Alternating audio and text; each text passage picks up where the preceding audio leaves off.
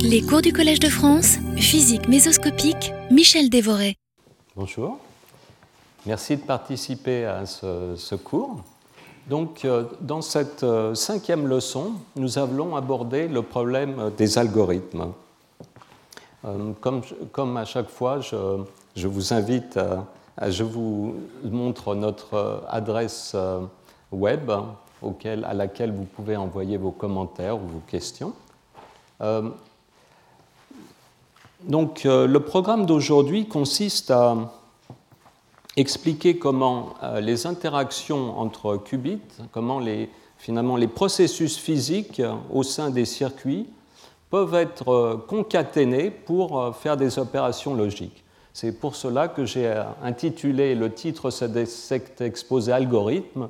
Vous allez voir, ce n'est pas des algorithmes très compliqués. Euh, on ne va pas faire, par exemple, euh, l'algorithme de factorisation euh, des nombres euh, euh, en nombre premier. On va se contenter d'algorithmes plus simples à, à un petit nombre de qubits pour des opérations élémentaires. Mais le but ici, c'est de vous montrer comment on passe de processus physiques élémentaires à une opération logique sur des exemples simples. Voilà, c'est le, c'est le but de cette, de cette leçon. Aujourd'hui, euh, nous avons le plaisir de recevoir Leo DiCarlo, qui... Euh, qui a travaillé à Yale euh, sur euh, ces circuits et qui euh, est en, en route en fait pour Delft euh, où il va prendre un poste de professeur euh, dans quelques semaines. Euh, aujourd'hui, la situation euh, n'est pas comme d'habitude. Ce séminaire est en liaison directe avec le cours d'aujourd'hui. C'est vraiment euh, donc le cours. Ce qui va se passer aujourd'hui, c'est, euh, c'est en fait un seul cours en deux parties. Une partie qui va vous expliquer ces notions euh, de concaténation des, des opérations élémentaires pour faire un algorithme. Et euh, dans la seconde partie, dans l'exposé de Leo, vous allez voir vraiment euh, l'expérience euh, en détail. Donc... Euh, Comme je le, le disais, donc, euh, la question, c'est comment prendre un processus réversible contrôlé dans un circuit, donc une série, euh, disons, de, de, de composants hardware qui vont euh, interagir de manière réversible en obéissant aux lois de la mécanique quantique et comment, finalement, cette séquence de processus réversibles peut faire un calcul. Alors pour ce, dans ce but, je vais passer en revue une partie de ce qu'on a traité dans les cours précédents. Je, on va revoir euh, les opérations logiques élémentaires et, les, et leur, leur, disons, leur implémentation physique. Et puis, euh, je vais vous parler de la façon dont on fait une opération simple comme le contrôle non, qui est en fait, comme je l'avais expliqué dans la première leçon, en fait l'addition modulo deux. Donc, on va voir comment se fait une opération logique élémentaire, l'addition.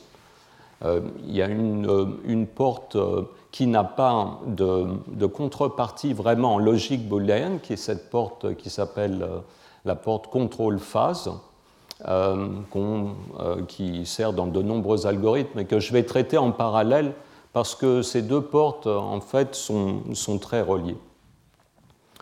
La, Le de, la, deuxième, euh, la deuxième fonction que je vais vous montrer, euh, c'est la préparation d'un état euh, quantique euh, intriqué à trois qubits.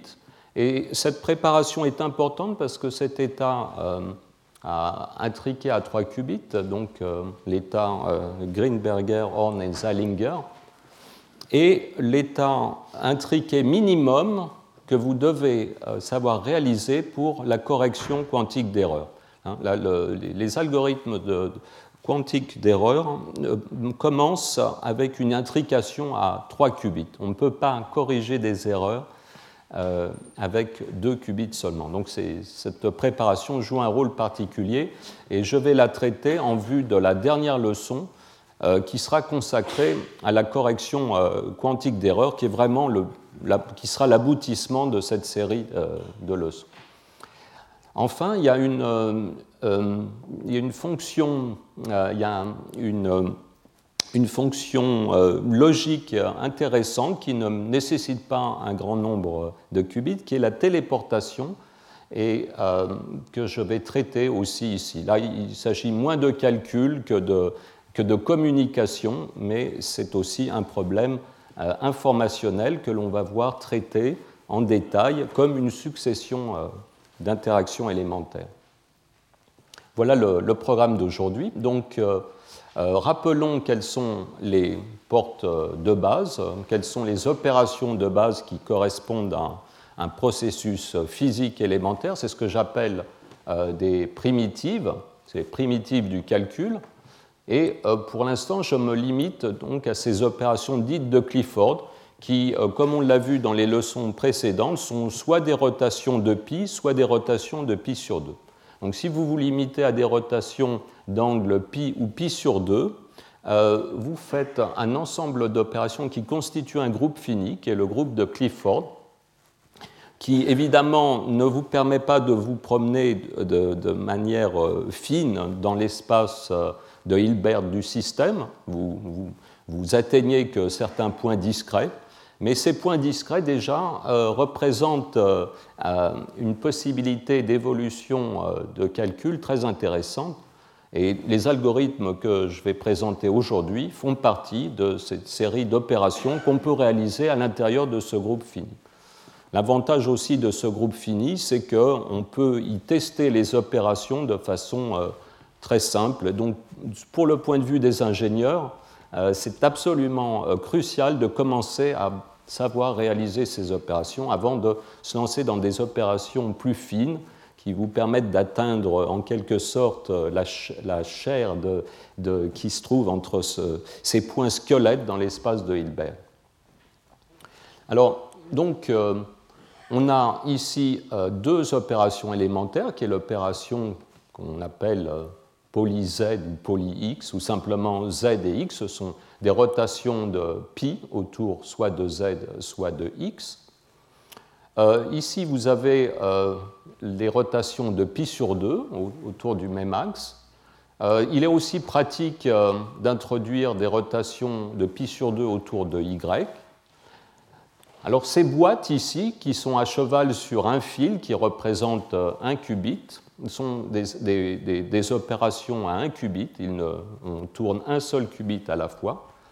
Et pour euh, avoir, euh, permettre d'atteindre l'ensemble des, euh, des états de Clifford, il faut adjoindre une porte, euh, nécessairement une porte à deux qubits, que je note avec euh, ce symbole ici, euh, qui n'est pas satisfaisant. À ma connaissance, personne n'a trouvé vraiment un, un bon symbole pour les, les portes à deux qubits.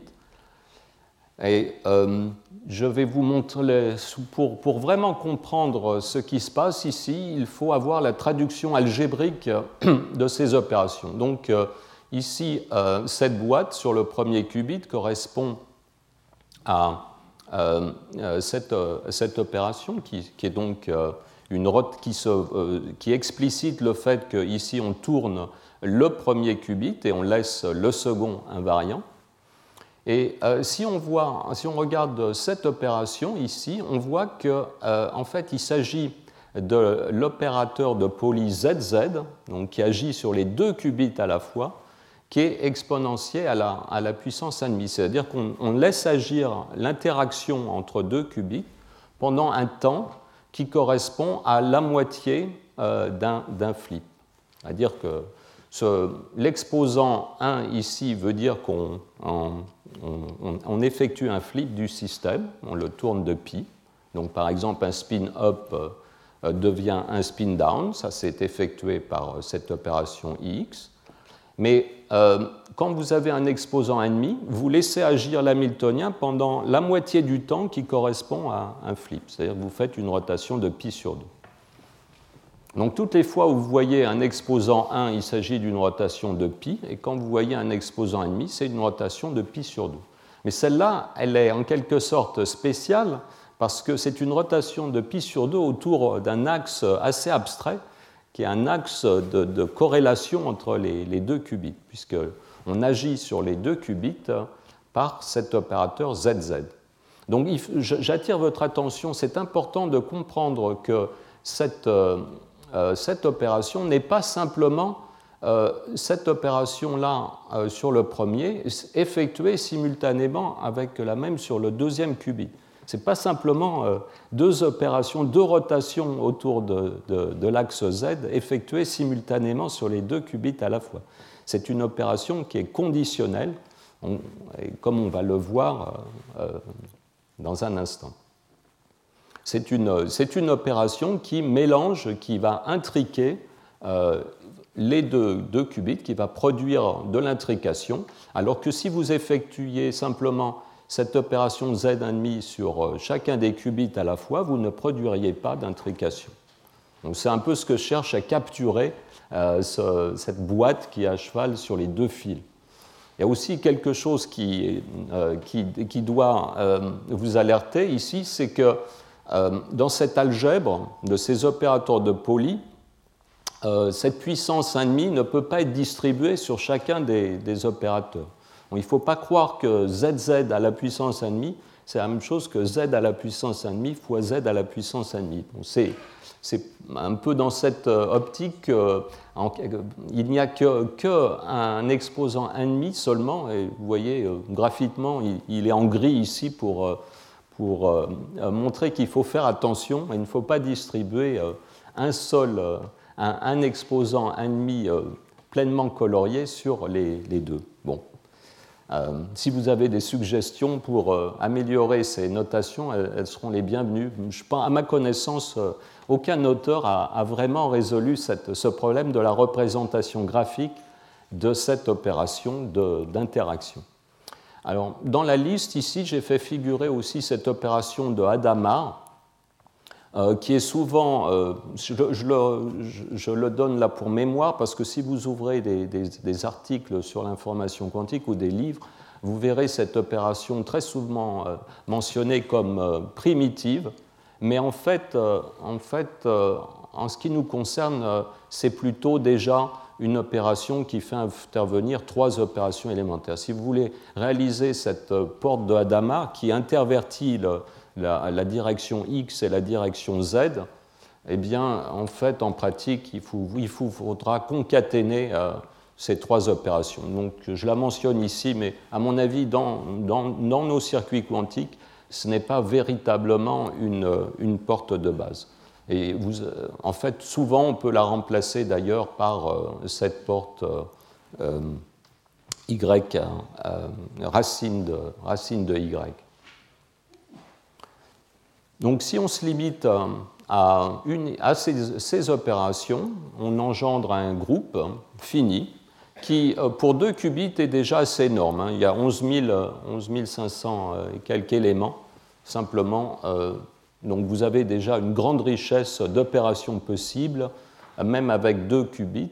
Et évidemment, si vous augmentez le nombre de qubits, vous avez ce, ce nombre d'opérations croît exponentiellement, il croît comme l'exponentielle de n carré, c'est-à-dire avec le même genre de croissance que le nombre d'états.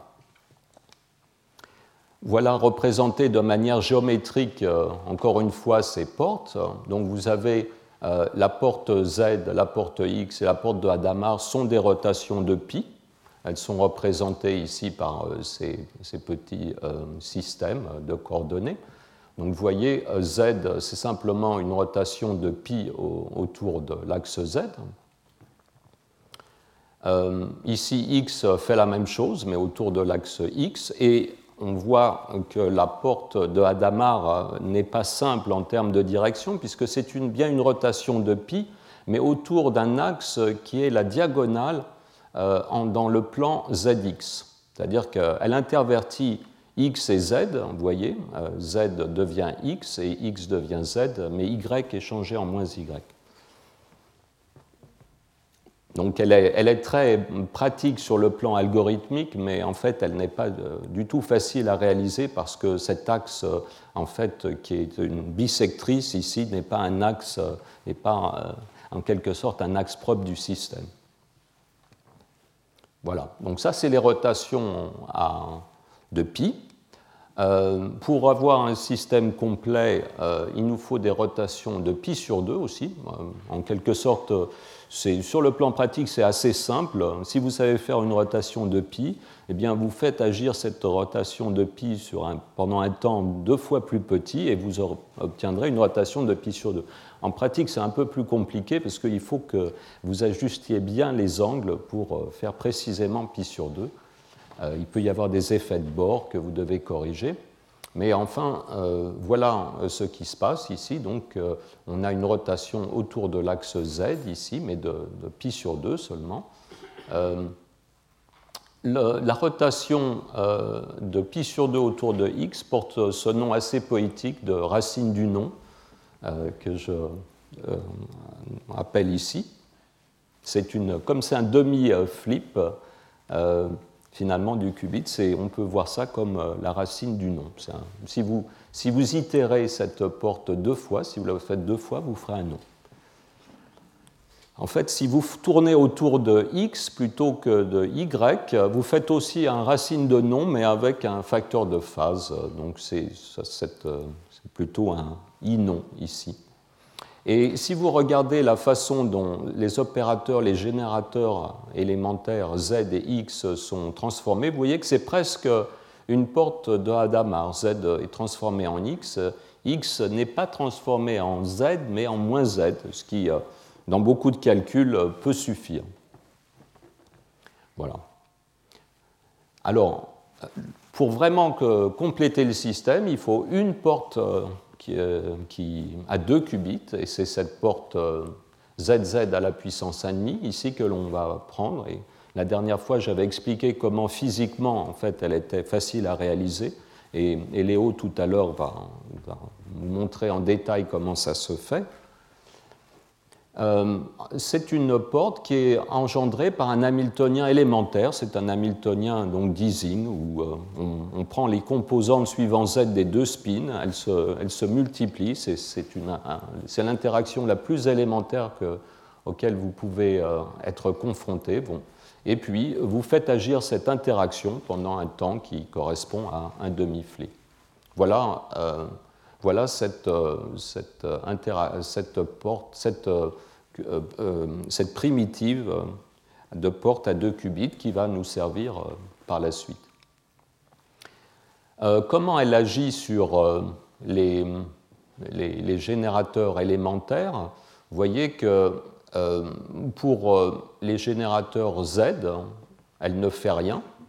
Par contre, X, I X va être transformé en un générateur à deux qubits, c'est-à-dire que c'est là où on voit la façon dont cette porte, finalement, fait de l'intrication. Elle prend un générateur à un qubit, elle le transforme en un générateur à deux qubits. Même chose pour, euh, pour l'autre. La situation est bien sûr symétrique. Ce que cette porte fait sur le premier qubit, elle le fait aussi sur le second. Et en appliquant Euh, les règles de calcul de Clifford, on peut, euh, on peut voir, euh, disons, on peut comme ça calculer ce que cette porte fait sur euh, tous les générateurs et donc euh, savoir comment vont se transformer tous les états. Puisque euh, si on sait transformer euh, les générateurs, ici, on sait transformer les stabilisateurs et on a vu précédemment qu'un stabilisateur était équivalent à un état. Donc, euh, vous voyez par exemple ici, lorsqu'on fait agir cette porte Z Z à puissance un demi, racine de Z Z sur I Y, I Y concerne le second bit, eh bien, vous transformez Y en X, c'est exactement comme si vous aviez fait un produit vectoriel, mais vous avez multiplié le, le, le premier opérateur I par Z.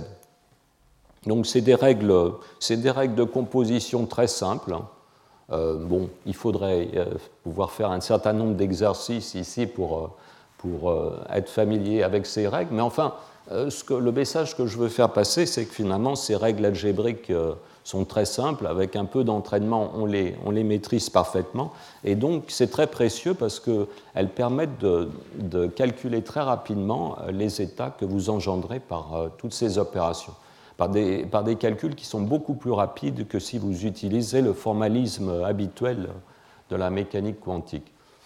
Euh, donc ces règles, elles sont très simples. Hein. Donc si vous faites agir une opération de pi, euh, une rotation de pi euh, sur un opérateur quelconque A de Pauli, eh bien vous le transformez en moins A si B euh, ne commute pas euh, avec A, et euh, vous laissez cet opérateur identique à lui-même si, euh, si A et B commutent.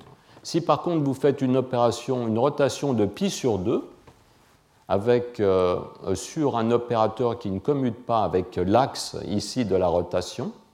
Hein. Si vous voulez, vous pouvez voir la, l'opérateur entre dans, à l'intérieur des crochets comme l'axe de la rotation. Eh bien, euh, vous appliquez tout simplement les règles du produit vectoriel. Vous faites euh, le produit de, de B par A, qui pour euh, ces opérateurs ici correspondent au produit vectoriel. Et euh, si les opérateurs commutent, eh bien, vous ne faites rien. C'est, c'est, assez, c'est assez simple. En gros, on ne, on ne fait rien si on commute, et si on, si on ne commute pas, on effectue la multiplication au sens du produit vectoriel. Par exemple, euh, voilà un, un exemple élémentaire, la porte racine de z appliquée à x, eh bien, fait du, fait du y. Vous voyez, j'ai, j'ai appliqué les règles du produit vectoriel. Alors, dans les calculs, il faut quand même... Euh, il y a certaines euh, euh, relations qui sont euh, intéressantes. Euh, et là, ça vous montre que les opérateurs de Pauli ne sont pas des nombres ordinaires. Vous voyez, euh, par exemple, si vous, vous effectuez, euh, si vous avez, et vous effectuez une antirotation, donc par alpha, ça revient à euh, changer euh, la direction de l'axe. Si vous, si vous pensez à ces opérations en termes de rotation, euh, ce genre de petite règle, euh, en fait, est assez logique. Mais si vous, le, si vous pensez à ces calculs en termes de symboles algébriques ordinaires, euh, vous pouvez être, euh, vous pouvez être surpris. Alors, muni de, muni de, de, de ce... Euh, de ces éléments, on peut euh, voir comment préparer euh, cette porte euh, contrôle note, donc le contrôle non, ou, ou la, simplement l'addition modulo deux, ou encore une autre, une autre encore une façon de décrire cette porte, c'est euh, un ou exclusif. Alors, pour parler de cette porte, il faut que j'introduise maintenant une notion euh, supplémentaire qui est la, porte, la, la notion de, d'opération contrôlée. Donc, euh, si vous avez euh, une opération à un qubit hein, qui, euh, que j'appelle A, euh, on peut définir l'opération euh, sur A euh, contrôlée par euh, le bit C ici. Donc, il y a un fil qui a, et ici un fil de contrôle. La, la notion de, de contrôle ici est représentée par le point. Ça, cette euh, représentation signifie qu'on va faire A si C vaut un et on, fera, on ne fera rien si C vaut zéro. Alors quantiquement, ce que je viens de dire est, est un peu euh, compliqué, ça, ça s'écrit comme ça. Donc euh, on prend, euh, maintenant C peut avoir une fonction d'onde, il peut y avoir une superposition euh, de zéro et de un. Et la partie, la, l'amplitude... du zéro correspondra à une opération où on ne fera rien, parce que B ici sera zéro, et donc A à la puissance zéro, c'est l'identité. Par contre, dans le terme B, euh, où B vaut un, eh bien, on fera l'opération. Donc, euh, voilà. Et, et cette notion d'opération contrôlée, elle est très importante parce que c'est, c'est la base de l'intrication. Pour euh, intriquer Deux, euh, deux qubits, eh bien, il faut que l'un contrôle une opération à un qubit sur l'autre. Et vous allez voir aussi que euh, l'addition modulo deux, c'est une, en fait une opération euh, contrôlée. En effet, euh, donc, euh, qu'est-ce que c'est que euh, le contrôle non ? C'est le fait que ce bit cible ici, T, on lui ajoute C. On, en quelque sorte, on le, on le flippe si et seulement si C vaut un. Sinon, on le laisse, on le laisse tel quel. Dans cette opération euh, d'addition, euh, comme on doit avoir une opération réversible, euh, C et doit poursuivre sa vie et rester identique à la fin de l'opération. Donc C donne C, par contre, le bit cible, à lui, on lui ajoute C. Il y a deux notations pour, euh, pour cette porte euh, contrôle-nom. Ça, c'est euh, une, une représentation qui est très proche, euh, dis, disons, de, de la, la vision classique du problème. Vous euh, voyez, on a ce point signifie le, le contrôle. On prend le bit ici, il sert de bit de contrôle. Et ici, euh, cette croix, ici, euh, on, peut, on se réfère à l'addition... Euh, de un modulo, de, à l'addition euh, modulo deux. Dans le langage quantique, la même, la même porte se note plutôt comme ça. Vous voyez que c'est un, une opération X, c'est un flip du qubit contrôlé par le fil, le, le, le fil de contrôle. Alors, cette porte du contrôle-nom a une contrepartie. C'est, vous voyez, on peut faire... Euh, Au lieu de contrôler l'opération X, on peut contrôler l'opération Z. L'opération Z n'a pas d'équivalent classique. L'opération Z consiste en une rotation autour de Z, de pi autour de Z. Et cette porte euh, s'appelle euh, contrôle phase. C'est, c'est quelque chose qui va intervenir beaucoup dans, dans l'exposé de Léo tout à l'heure. On peut représenter ces opérations par des matrices dans le langage ordinaire de, de, la, de la mécanique quantique. Et vous voyez que dans la base des états de calcul, eh bien, le, le contrôle non intervertit ces deux, ces deux quêtes. Vous voyez, ça laisse invariant les deux premiers et ça intervertit les, les, les deux seconds. La, la matrice contrôle phase, euh, elle prend une allure sympathique puisqu'elle est entièrement diagonale. Donc l'opération ici ne, dis, ne se distingue de l'identité que par le fait que vous avez un signe moins ici dans le, pour euh, cette dernière ligne et cette dernière colonne. C'est-à-dire que vous, euh, vous ne changez la phase du système que si vous êtes dans cet état un un. Sinon, vous le laissez identique à lui-même. Voilà. Voilà ces portes, euh, euh, euh, disons, ces, ces opérations, c'est un peu logique, élémentaire. Donc, euh, on, on devrait, log... euh, en principe, je devrais commencer par vous expliquer comment on fait le contrôle note, puisque c'est, ça, c'est le but, c'est l'addition euh, modulo deux, mais euh, vous allez voir qu'il est quand même plus simple de, de commencer par comprendre comment se fait cette porte ici. Là, on a besoin d'une notion absolument fondamentale, une notion cruciale, euh, qui est finalement comment on, int- on, on va implémenter de manière hamiltonienne cette notion de, de, d'opération conditionnelle. À quoi ça correspond finalement de faire une opération si et seulement si euh, un qubit est dans un certain état? Comment ça se traduit dans le langage ordinaire de la mécanique quantique?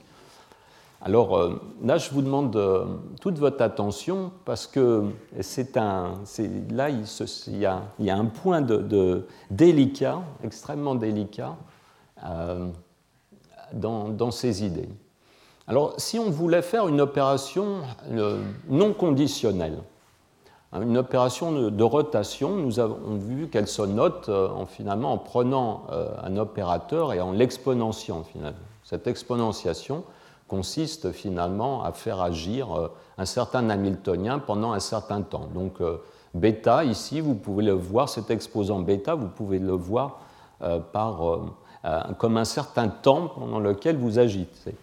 Maintenant, euh, on va généraliser cette idée de, de temps, hein, qui est un scalaire ici, et on va se dire, oui, ben, ce, ce temps pourrait être un opérateur, c'est-à-dire on pourrait agir Euh, suivant un temps variable, hein, euh, variable et conditionné par euh, quelque chose d'autre. Donc remplaçons cet opérateur euh, bêta ici par un opérateur de Pauli qui euh, finalement euh, va avoir euh, des valeurs différentes suivant l'état d'un, d'un qubit. L'opérateur B peut sonder un, un autre qubit. Et vous voyez que comme ça, on aura une opération conditionnelle. Je ferai A euh, si B, euh, si cette valeur de l'opérateur B fait un, mais je ne ferai rien du tout si B vaut zéro. Alors, euh, bon, euh, ça paraît euh, être euh, marché, mais vous voyez que ça a des conséquences profondes qui, en fait, euh, euh, qui, qui correspondent à de la physique vraiment de base. En fait, cette, euh, vous voyez qu'il y a une symétrie ici entre A et B dans l'exposant. Donc, en fait, si je reprends euh, mes notations, euh, A à la puissance B, ça n'est rien d'autre qu'une euh, rotation autour de A B. Mais euh, je peux effectuer finalement euh, cette, euh, cette transformation à l'envers et vous voyez que A à la puissance B, c'est la même chose que B à la puissance A. Euh, ça paraît, algébriquement, ça paraît complètement aberrant. Mais rappelez-vous que A et B ne, sont des opérateurs qui sont basés sur euh, les opérateurs de Pauli. Donc, euh, ils ont, les opérateurs de Pauli ne sont pas n'importe quel opérateur, ce ne sont pas n'importe quel symbole. Et c'est ce qui explique que cette relation ici peut être vraie. Mais ceci a des conséquences profondes. Vous voyez que si vous euh, faites l'opération A conditionnée par B, eh bien vous allez faire en même temps l'opération B conditionnée par A. Cette notion de condition classique, qui est en quelque sorte asymétrique, quantiquement, elle ne peut pas exister. Il y aura, si vous effectuez une opération conditionnelle, si vous faites A conditionné par B, eh bien, euh, vous ferez B conditionné par A. C'est absolument inévitable. C'est, en fait, c'est, c'est, très, c'est très simple. Ce que vous voyez là en, en, en marche, c'est le, simplement le principe d'action-réaction. C'est, c'est, c'est quelque chose qu'on apprend très tôt à l'école. Donc, si, euh, si deux particules interagissent, eh bien, si A modifie B, eh bien, B modifie A. C'est, c'est ce qu'on appelle le principe d'action et de réaction, qui est valable classiquement et quantiquement. Et c'est pour ça que vous avez cet effet. Ça, ça change beaucoup euh, la façon dont va, vont s'effectuer les calculs. Ça va amener certaines restrictions, mais ça va amener aussi euh, certaines richesses. Alors, essayons de voir comment on peut, euh, on peut maîtriser ce, ce phénomène. Donc euh, là, c'est C'est, vous voyez en, en mots ce que je viens de dire. Euh, le principe de, d'action et de réaction con, va de, nous donner une contrainte forte sur la façon dont on fait des calculs avec des, des degrés de liberté élémentaires. Et si on veut essayer de, de, de, de, de rendre la situation un peu asymétrique, eh bien, le mieux qu'on puisse faire, c'est cette combinaison. On peut prendre A, soustraire l'identité, élever ça à la puissance B. Qu'est-ce que ça fait ? Ben, ça veut dire que euh, ça dissymétrise un peu le, la chose, euh, enfin, dans la manière, de la manière suivante. Si A vaut un, si A vaut l'identité, eh bien, on ne fera rien sur B. Mais si A Euh, ne vaut pas l'identité, si par exemple le spin est retourné, eh bien vous ne pourrez pas empêcher cette action en retour. Donc si vous voulez, là ce, ce qu'on a fait, c'est qu'on a essayé de minimiser euh, cette action en retour, mais on ne va pas complètement l'éliminer. Il va rester toujours des traces de cette action en retour, quoi que l'on fasse. Tout ce qu'on va pouvoir faire ici, c'est de réaliser des portes qui plus ou moins respectent euh, la table de vérité classique pour un certain nombre d'états. Voilà. Donc, euh, voilà, j'en arrive finalement à euh, la façon dont on va faire un contrôle A en général, où A peut être euh, n'importe quelle opération. Il va falloir effectuer euh, donc, euh, cette opération I A ne fait rien sur euh, le premier qubit, elle fait A sur le second. Je soustrais l'identité, bon, que je note ici par I I. Et je, j'élève tout ça à la puissance euh, euh, I I moins Z I sur deux. Pourquoi ? Parce que euh, notre programme ici consiste à faire A si le bit euh, C vaut un et euh, rien du tout si le bit fait zéro. Mais rappelez-vous, le bit, en fait, c'est un spin. Euh, le spin a une projection qui vaut soit plus un, soit moins un. C'est ce que mesure cet opérateur Z I. Donc, pour ne rien faire si euh, le spin est up, eh bien, il faut que je soustrais ici euh, cette identité. Donc, voilà, euh, voilà comment se fait, euh, comment doit se faire finalement cette, euh, cette opération contrôlée pour qu'elle reproduise le mieux possible ce qu'on attend d'elle dans le cas classique. Hein ?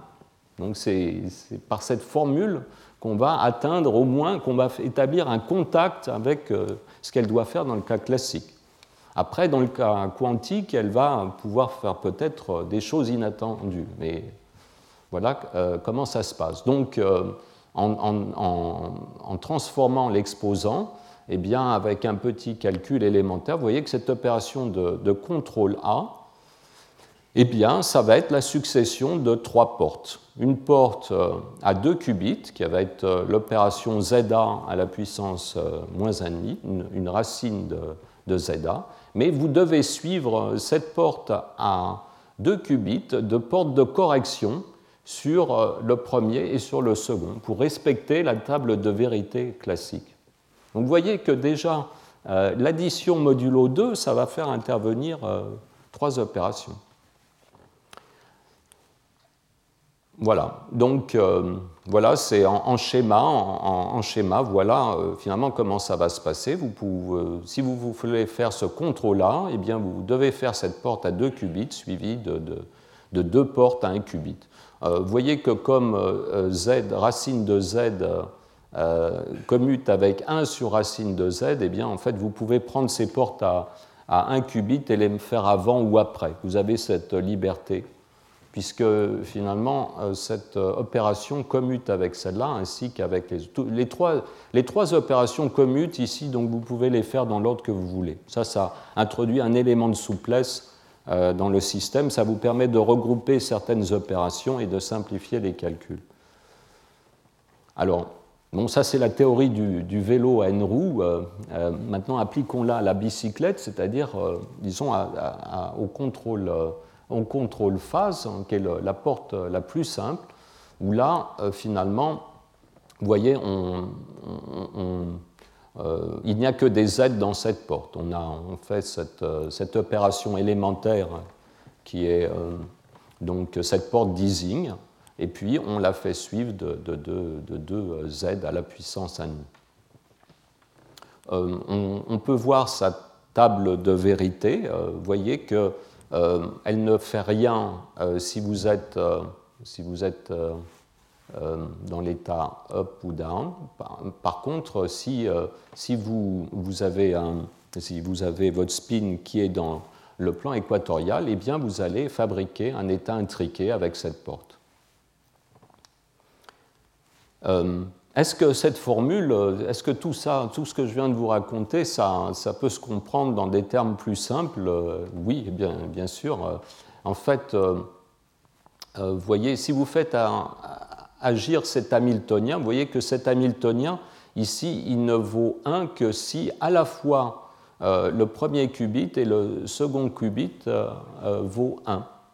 Donc on fait quelque chose uniquement si les deux qubits sont un.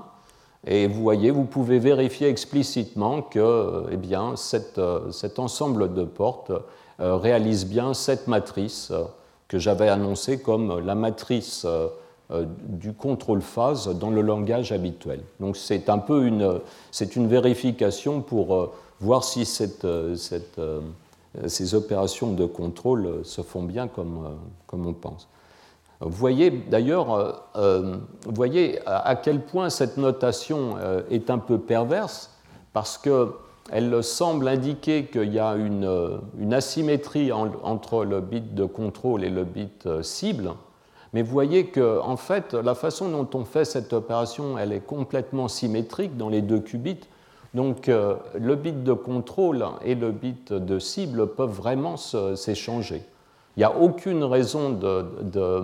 Cette opération peut très bien se noter comme ceci ou comme cela. Elle est complètement... Euh, elle, euh, cette, euh, là, on, on voit tout à fait cette symétrie euh, parfaite entre le bit de contrôle et le bit cible. Mais vous allez voir que cette, euh, cette contre-réaction euh, d'un bit sur l'autre est absolument générale. Maintenant, on en sait assez pour réaliser le, le contrôle non, l'addition modulo deux. Et euh, ce qui, euh, vous voyez, en appliquant les mêmes règles, on a maintenant, on doit faire une porte à deux qubits, mais qui consiste à prendre Z X et à l'effectuer pendant un temps correspondant à un demi-flip. Mais Z X peut être transformé en une porte plus simple. Si on, comme on ne sait faire que Z Z, on, il suffit d'encadrer euh, cette porte racine de Z Z par des rotations autour de Y, dans, de pi sur deux euh, dans un sens et de pi sur deux dans l'autre sens. Donc voilà euh, finalement euh, le contrôle non ou l'addition modulo deux. Voilà l'algorithme euh, élémentaire pour faire l'addition modulo deux en termes d'opérations de base. Vous voyez, ça, vous en avez quatre en tout. Donc il faut faire, être capable de faire une séquence de quatre opérations pour effectuer un, un contrôle euh, non, l'addition modulo deux. Si on prend la table de vérité euh, du, euh, de cette opération dans le langage des stabilisateurs, euh, ces, ces, ces lignes de la table ici sont tout à fait conformes à ce que l'on attend Euh, sur le plan euh, de l'algèbre de Boole. Par exemple, que xi se transforme en xx, euh, c'est très normal. Ça veut dire que si vous euh, faites un flip du, euh, du, pro, du bit de contrôle, vous entraînez dans ce flip euh, aussi le, le bit cible. Donc cette ligne est tout à fait euh, conforme à l'intuition. Par contre, les règles, ces règles quantiques, le fait que, par exemple, Euh, ces deux opérateurs ici doivent toujours euh, commuter, vous entraîne cette euh, règle-ci qui est justement un, un contrôle phase à l'envers. Vous voyez, le, si vous faites euh, un, une rotation de la phase du deuxième qubit, du qubit cible, eh bien vous allez faire une rotation de phase du premier. Vous voyez cette, euh, tout à fait cette, euh, le fait que finalement l'opération euh, se, se fait dans les deux sens. C'est-à-dire qu'un un contrôle non, Euh, c'est aussi à l'envers un, une espèce euh, de, de, de rotation de phase conditionnelle. Ça se voit euh, de, de cette façon. On peut, euh, en utilisant cette décomposition, euh, démontrer ce, ces, ces relations très intéressantes. Vous voyez que euh, ce contrôle euh, non, ici, on peut remplacer le X ici par un Z encadré par deux portes de Hadamard. Ici, c'est... C'est plus simple d'employer la, la porte de Hadamard, vous voyez, parce que la porte de Hadamard échange Z et X. Donc, euh, à l'entrée, vous, en, vous échangez Z et X, ou X et Z. Vous faites cette opération sur Z et vous repassez à X. Donc, euh, c'est euh, tout à fait plausible de, d'effectuer cette décomposition. Mais là, euh, ce contrôle Z, en fait, on peut l'inverser. Donc, vous voyez que, euh, finalement... Euh, le contrôle non, c'est aussi un contrôle euh, Z à l'envers, euh, à condition d'encadrer le, le bit de contrôle, le bit cible ici par euh, deux portes de Hadamard. Donc euh, cette, euh, cette action en retour de la cible sur le contrôle est un phénomène de base euh, de tout euh, calcul quantique. Et il faut euh, bien sûr euh, en tenir compte et... En même temps, euh, c'est, euh, c'est, ça offre euh, de nouvelles possibilités. Alors, ces nouvelles possibilités, c'est justement euh, la préparation d'états intriqués, euh, non classiques. Et euh, très brièvement, euh, je vais vous parler de, de, de ces états parce qu'ils jouent un rôle très important, euh, à la fois dans les codes correcteurs d'erreurs, comme je l'ai indiqué, mais aussi dans les tests. Euh, De, finalement de, de la mécanique quantique. Alors cet état euh, appelé G H Z est simplement une superposition des trois qubits euh, dans l'état zéro zéro avec euh, les trois qubits dans l'état un. Il, euh, cet état a un, un état conjugué où, où le signe plus ici euh, est changé en signe moins. La façon dont on peut voir euh, cet état, c'est que c'est euh, le seul état qui a les propriétés suivantes. Vous avez euh, la, par- la parité euh, des, des bits, euh, de deux bits voisins, par exemple le, le bit euh, de droite et le bit du milieu, seront, euh, doivent être un. C'est-à-dire que si l'un est up, l'autre doit être aussi up. Et si l'un est down, euh, l'autre doit être down aussi. Donc ça se note par cette... Euh, le fait que cet opérateur I Z Z, qui mesure euh, la parité de, des deux derniers qubits, doit avoir la valeur euh, plus un. Euh, vous avez aussi une, euh, une parité qui doit être un si vous prenez euh, les deux qubits extrêmes, Et vous avez aussi la même parité si vous prenez les deux euh, premiers qubits, mais cette information sur les deux premiers qubits, elle est déjà contenue dans l'ensemble de, de ces deux, hein, de deux corrélations. Si vous avez le, le dernier qubit qui est corrélé avec celui du milieu et avec le premier, eh bien, vous avez euh, cette corrélation des deux premiers qubits. Bon, ça, c'est les, la, la première propriété, la, corréla, la parité finalement des, des qubits. Euh, mais il, y a, il faut, pour avoir, pour spécifier complètement cet état G H Z, il faut inclure une troisième condition qui est que cet état G H Z, c'est, un, c'est l'opérateur qui est, euh, diagonalise cette, euh, cette mesure ici, qui, que l'on peut voir aussi comme un opérateur qui, euh, qui, euh, qui flippe, qui, euh, qui inverse tous les qubits en même temps. On passe de l'état zéro zéro zéro à l'état un un un et vice-versa.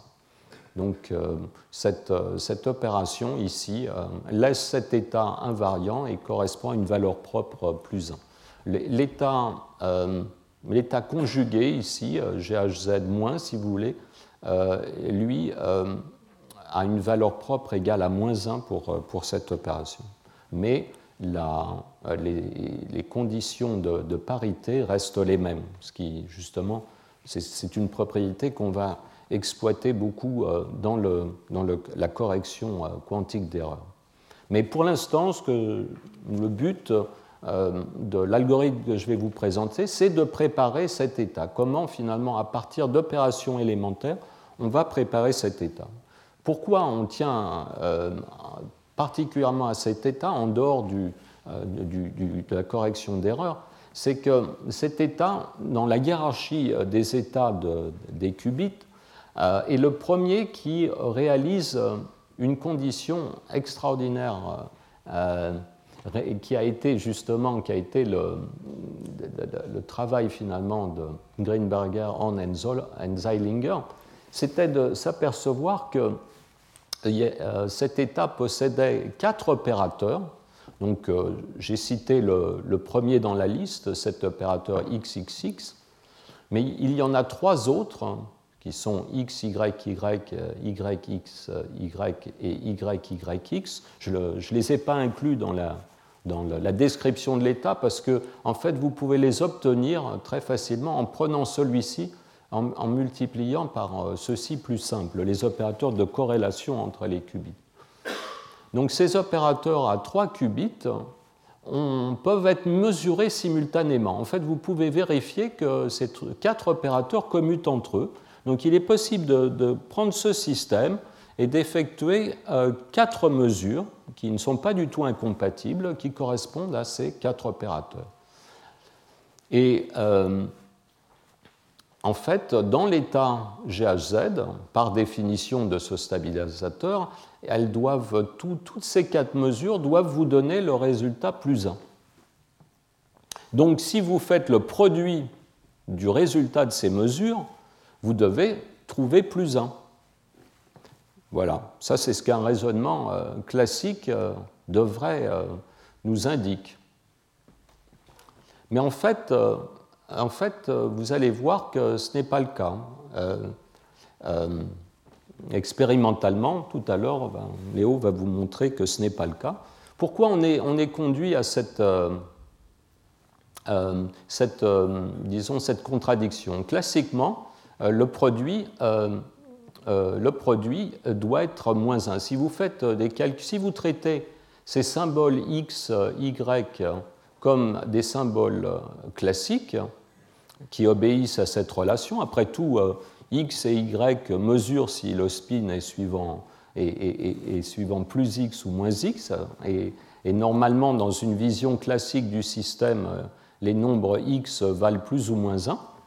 En fait, si vous faites le produit de, cette, de ces opérateurs au sens classique et que vous pensez à ces symboles comme plus un ou moins un, vous voyez que le produit doit vous nécessairement, euh, classiquement, dans une vision classique, vous donner moins un. Parce que dans chaque colonne, ici, vous trouvez chaque symbole deux fois, et deux fois seulement. Donc, euh, comme le symbole euh, pris deux fois euh, va de, nécessairement donner un, vous voyez que vous aurez un dans chaque colonne, Maintenant, le moins un, il correspond au fait que vous avez euh, le signe plus ici, moins et moins et moins. Et donc, quand vous faites le produit de ces quatre opérateurs, eh bien, vous attendez à trouver euh, moins un. Mais en fait, euh, expérimentalement, euh, on trouve bien plus un, ce qui, euh, ce qui permet d'éliminer euh, les théories à variables cachées de la mécanique quantique. Vous ne pouvez pas penser euh, à ces symboles en termes de, de, disons de, de, de variables aléatoires, ordinaires. C'est pas, euh, ces symboles ne décrivent pas Euh, des, euh, des objets euh, statistiques aléatoires qui seraient plus un ou moins un. Ils n'ont pas de, véritablement de valeur, euh, on ne peut pas leur assigner de valeur à l'avance avant de faire la mesure. Une façon de, de, c'est une façon de commenter cette, euh, cette, euh, ce résultat.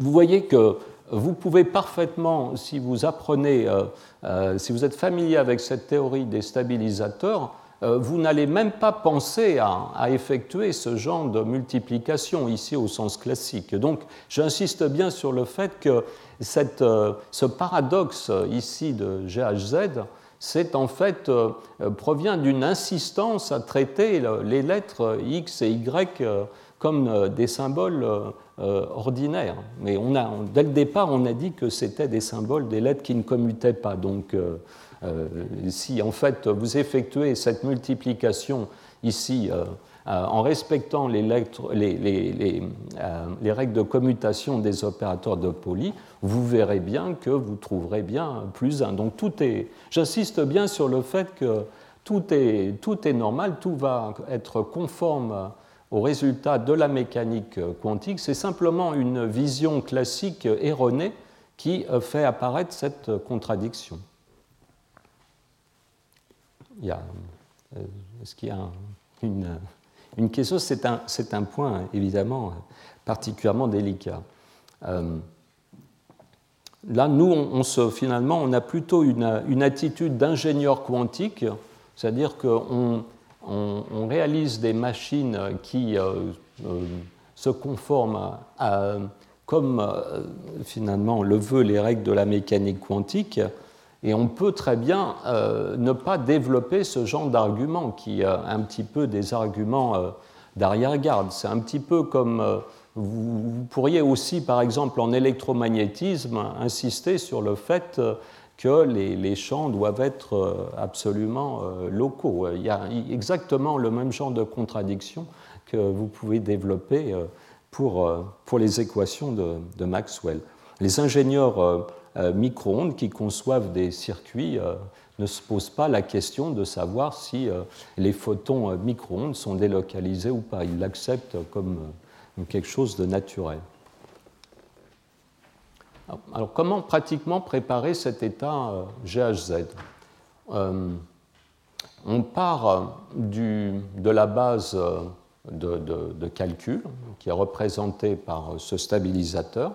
Et on va faire agir trois opérations qui sont des opérations locales qui, euh, qui correspondent aux trois qubits.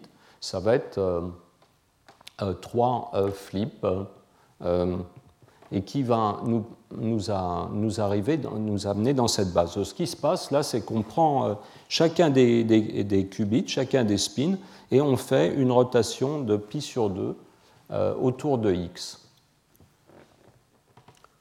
Voilà. Et maintenant, on va faire, on va faire agir l'interaction entre le premier et le deuxième, le, le, le deuxième pardon, et le troisième qubit pendant ce temps euh, égal à un demi-flip. Et euh, on arrive à ce stabilisateur qui montre qu'on a créé de l'intrication entre le deuxième et le troisième euh, qubit. Vous voyez, vous avez euh, ces générateurs à, à deux qubits ici. Mais enfin, on a encore laissé celui-ci euh, découplé. Et pour euh, atteindre vraiment un état de type G H Z, euh, il suffit de faire une deuxième interaction, mais cette fois-ci entre le premier et euh, le second qubit. Voilà, donc on, on va coupler maintenant le premier et le second. Donc vous voyez, c'est quand même euh, assez simple. On, on doit intriquer euh, trois qubits à la fois. Mais pour y arriver, il suffit d'intriquer le deuxième et le troisième, et le premier et le deuxième. Et le, le, donc le premier et le troisième seront euh, euh, un peu intriqués, seront entraînés dans cette intrication. Alors, euh, bon, vous pouvez vous dire, mais euh, ce que j'atteins, là, ce que j'ai atteint, ce n'est pas du tout le stabilisateur euh, qui représente G H Z. Alors, en fait, euh, il est caché, euh, mais par des opérations à, sur un qubit seulement. Euh, par exemple, euh, si vous faites appliquer, vous appliquez cette opération qui euh, permute euh, les directions X, Y et Z, Euh, sur les qubits un et trois, vous pouvez prendre euh, ce stabilisateur que vous avez réalisé et puis aboutir à celui-là. Et puis après, si vous transposez X et Y euh, sur euh, tous les qubits, eh bien, vous atteignez la forme euh, recherchée euh, euh, avec modulo une, une interversion. Normalement, dans, dans la forme que je vous ai montrée, ce, ce générateur est en deuxième position, mais enfin, ça, ce n'est pas, ce n'est pas grave. Donc, vous voyez que par une série de d'opération, on peut atteindre cet état qui est particulièrement intéressant. Bon, je vais, je vais passer ce, sur ce point euh, et je vais, euh, euh, puisqu'il n'y reste pas beaucoup de temps, vous parler de, de téléportation. La téléportation, elle, elle commence à partir du théorème euh, qui s'appelle de, de, de l'interdiction du clonage en mécanique quantique. On ne peut pas Euh, si vous avez un qubit avec une fonction euh, d'onde arbitraire, inconnue, euh, c'est quelque chose dont on avait parlé euh, dans le premier cours, on ne peut pas copier cet état. On ne peut pas, euh, disons, euh, fabriquer un système où, qui serait un produit euh, de ces deux fonctions d'onde ou, euh, qui serait identique. On ne peut pas, on peut pas reproduire un état quantique. Si vous, pouvez, vous voulez le, transposer cet état quantique euh, sur un autre qubit, eh bien, il va falloir euh, le détruire le premier. Alors, j'insiste sur le fait que cet algorithme de téléportation est en fait quelque chose de très pratique ici. Hein. C'est pas quelque chose, c'est, c'est quelque chose, c'est d'habitude présenté entre, euh, euh, comme un peu la, la vie amoureuse de Alice et Bob, euh, mais euh, disons qu'on, qu'on trouve en, en cryptographie. Mais euh, ces histoires, en fait, correspondent à des, euh, des opérations que veulent réaliser les physiciens qui seraient très utiles. Euh, en fait, quand on, on, on écrit une ligne, quand on dessine une ligne correspondant à un qubit, c'est un objet physique. Euh, donc cette première ligne ici, ça pourrait être un spin nucléaire, et cette deuxième, spin, cette deuxième ligne, ça pourrait représenter un photon. Donc deux, deux systèmes, deux implémentations très très différentes de l'information quantique qui peuvent correspondre à des énergies très différentes. Ici, on peut avoir des, des micro-Kelvin, puis ici, on peut avoir des électron-volts, des, des, dix mille Kelvin. Donc les échelles d'énergie peuvent être très différentes entre ces deux porteurs d'information. Pourtant, on peut, et ça serait extrêmement souhaitable, d'effectuer une transpos- un transfert d'information quantique d'un degré de liberté sur l'autre. Vous comprenez bien qu'un, par exemple, un spin nucléaire est un, euh, un objet très découplé de l'environnement, donc c'est un, un système idéal pour la mémoire, pour la mémoire quantique, et la mémoire va vivre très longtemps si elle est implémentée dans un spin nucléaire. Par contre, les photons, ils peuvent voyager très loin, le long de fibres optiques, sans être atténués. Donc, être capable de, de transposer l'information de spin nucléaire vers des photons, c'est en fait quelque chose qui a un intérêt pratique absolument considérable si vous pensez, par exemple, à un Internet, une version euh, euh, quantique de l'Internet. Donc, cette, ce problème de la téléportation est en fait, euh, euh, en fait très concret. Alors, ce qu'on peut arriver à faire, donc c'est pas une copie, mais c'est une transposition, c'est-à-dire que Euh, si vous avez euh, une fonction d'onde implémentée sur un spin nucléaire, eh bien, vous pouvez prendre un photon qui va être dans un état euh, bien défini, mettons la polarisation verticale, et puis vous allez euh, transposer la fonction d'onde du spin nucléaire sur le photon, mais euh, vous voyez que ce que vous devez faire, c'est nécessairement effacer l'information euh, qu'il y a sur le spin nucléaire. Donc, vous avez, c'est, c'est une espèce de fax, mais dans lequel Euh, Le, l'original est détruit quand vous faites la copie. Voilà, euh, voilà ce que vous devez faire. Alors, euh, l'algorithme de téléportation, il, il provient du fait que cette double euh, porte ici que vous devez réaliser dans cette opération de transfert, en fait, en pratique, ne peut, peut ne pas être possible. Euh, elle ne peut ne pas être possible pour deux raisons. Il peut très bien ne pas, vous n'avez peut-être pas d'interaction entre les spins nucléaires et les photons. Effectivement, ça c'est, c'est assez proche de la vérité. Euh, ces deux systèmes interagissent si faiblement que toute interaction directe vous prendrait des, des siècles. Donc euh, il n'est pas question de, simplement de mettre ces systèmes ensemble et d'attendre qu'ils se mélangent. Ça c'est un premier, premier problème. Et puis, euh, euh, même si c'était le cas, au moment où vous voulez faire l'opération, cette interaction pourrait ne pas être disponible pour un certain nombre de raisons pratiques. Donc ça, c'est une autre, une autre raison pour laquelle vous ne pouvez pas nécessairement faire ces opérations de façon aussi directe. Alors, l'algorithme de, de téléportation est, est merveilleux parce qu'il vous indique que malgré le fait que vous allez faire ni cette porte, ni cette porte, ni cette porte soit possible, vous allez quand même pouvoir effectuer ce transfert. Alors, je, pour comprendre ce qui va se passer, je, on va commencer par remplacer le deuxième, la deuxième porte. Euh, c'est, c'est la plus simple à, à, à remplacer. Vous voyez, on, elle, elle doit, c'est un, un contrôle note à l'envers. Alors, comment le faire ? Eh bien, euh, il faut utiliser le, les, les, les opérations de remplacement que je vous ai déjà indiquées. Donc vous voyez, on commence par euh, transformer ce contrôle note en contrôle Z. Il est flanqué de, de deux racines de Y, ici. Et comme on l'a vu, il y a cette réciprocité entre le bit cible et le bit de contrôle. Donc le contrôle Z, ici, je peux l'inverser.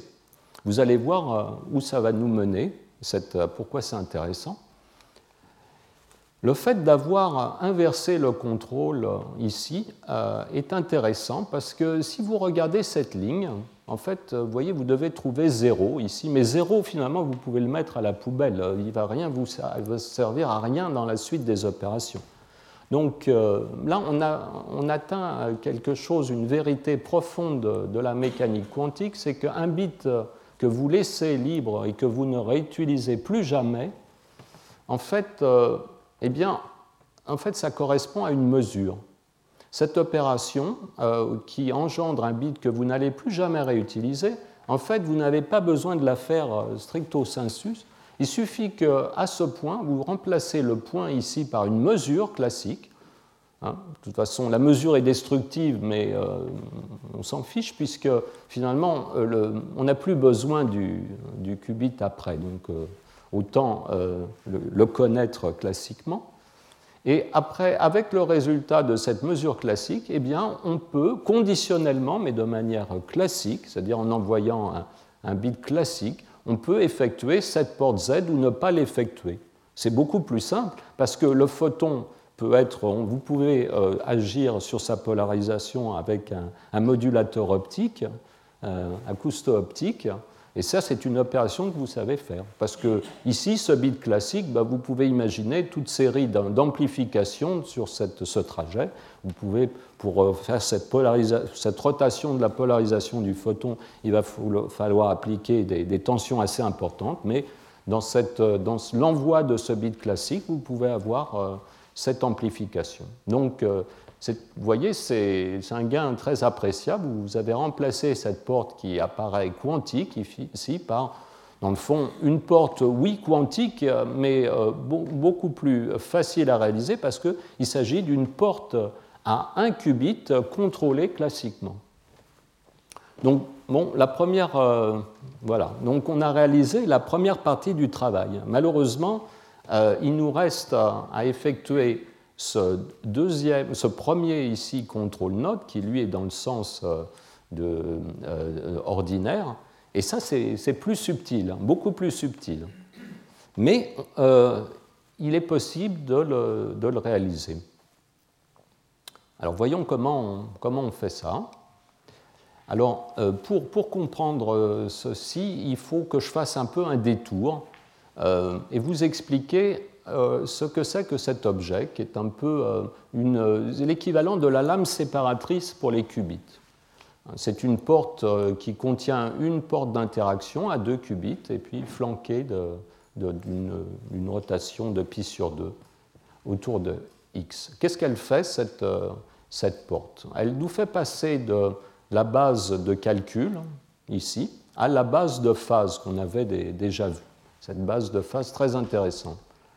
Euh, qu'est-ce qu'elle fait? Eh bien, euh, ce qu'elle fait, c'est que si euh, vous, avez, vous prenez ce deuxième qubit ici et que vous tournez, son, euh, vous tournez le spin, eh bien, euh, l'état qui se trouve que vous avez produit à, après cette porte, eh bien, n'est pas modifié. Les composantes de l'état ne sont pas modifiées. C'est uniquement les phases devant les fonctions d'onde que vous modifiez.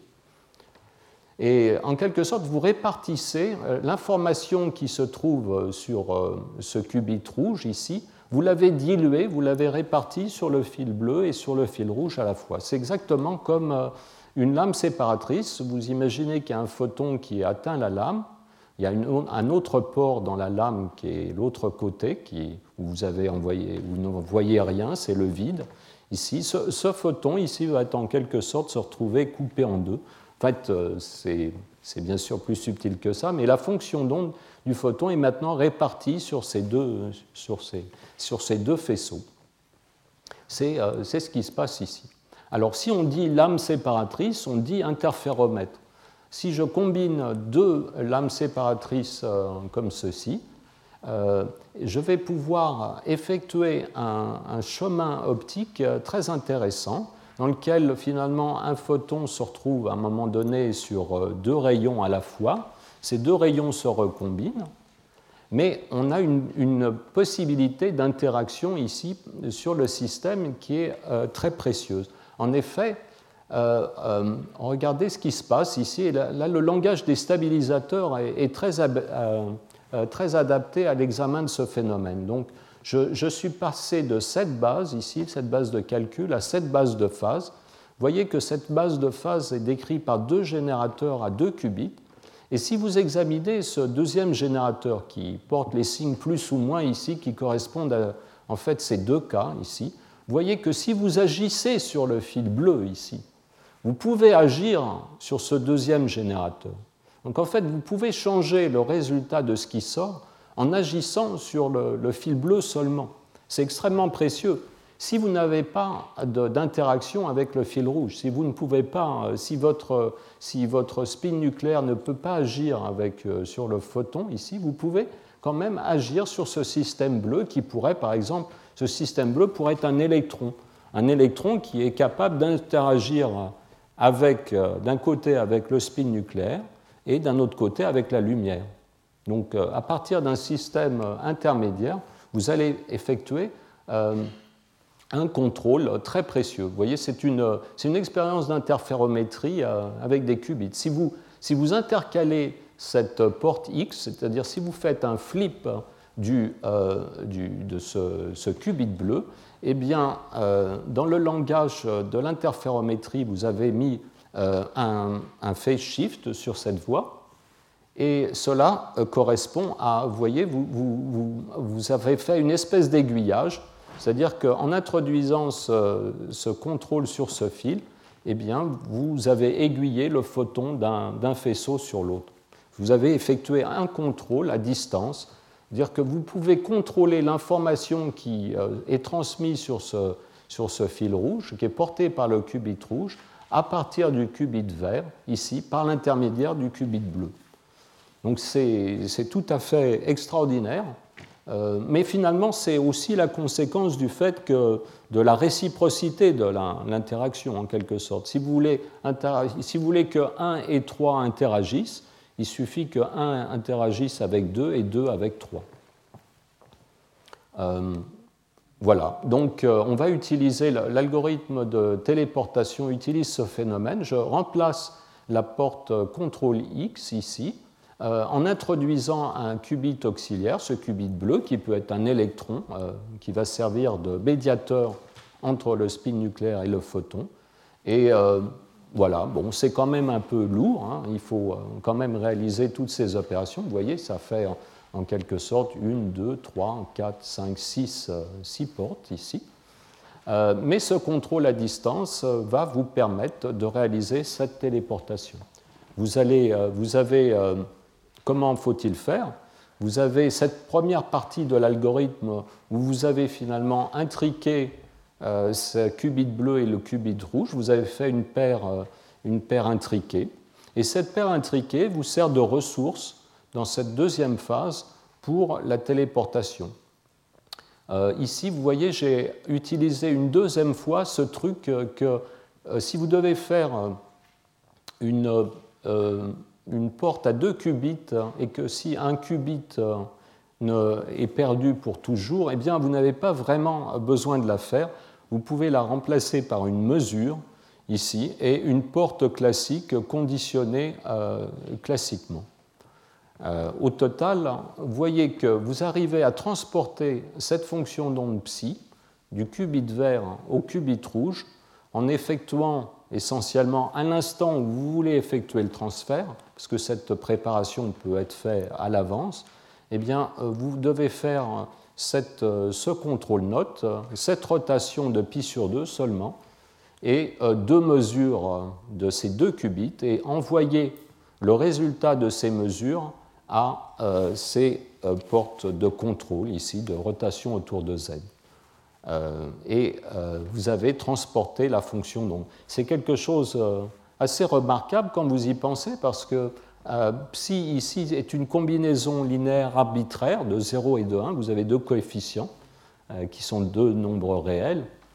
Et en quelque sorte, vous avez l'impression que vous transportez deux nombres réels, hein, Euh, de, de cette, ce système à ce système par euh, deux fils qui portent simplement deux bits classiques. C'est quand même euh, assez extraordinaire. Euh, il faut euh, bien... Euh, ceci vous montre que les coefficients de la fonction d'onde, les amplitudes de la fonction d'onde ne sont pas des... des finalement ne peuvent pas être conçues comme des variables dynamiques.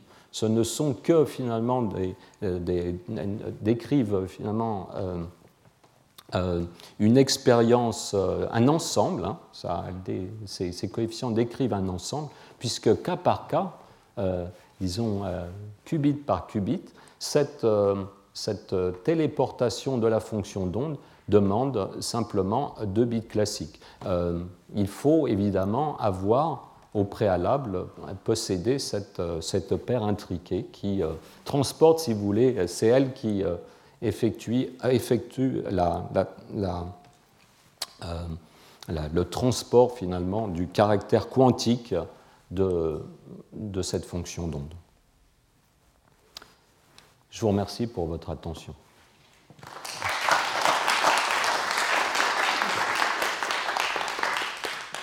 Retrouvez tous les contenus du Collège de France sur w w w point collège tiret deux tiret france point f r.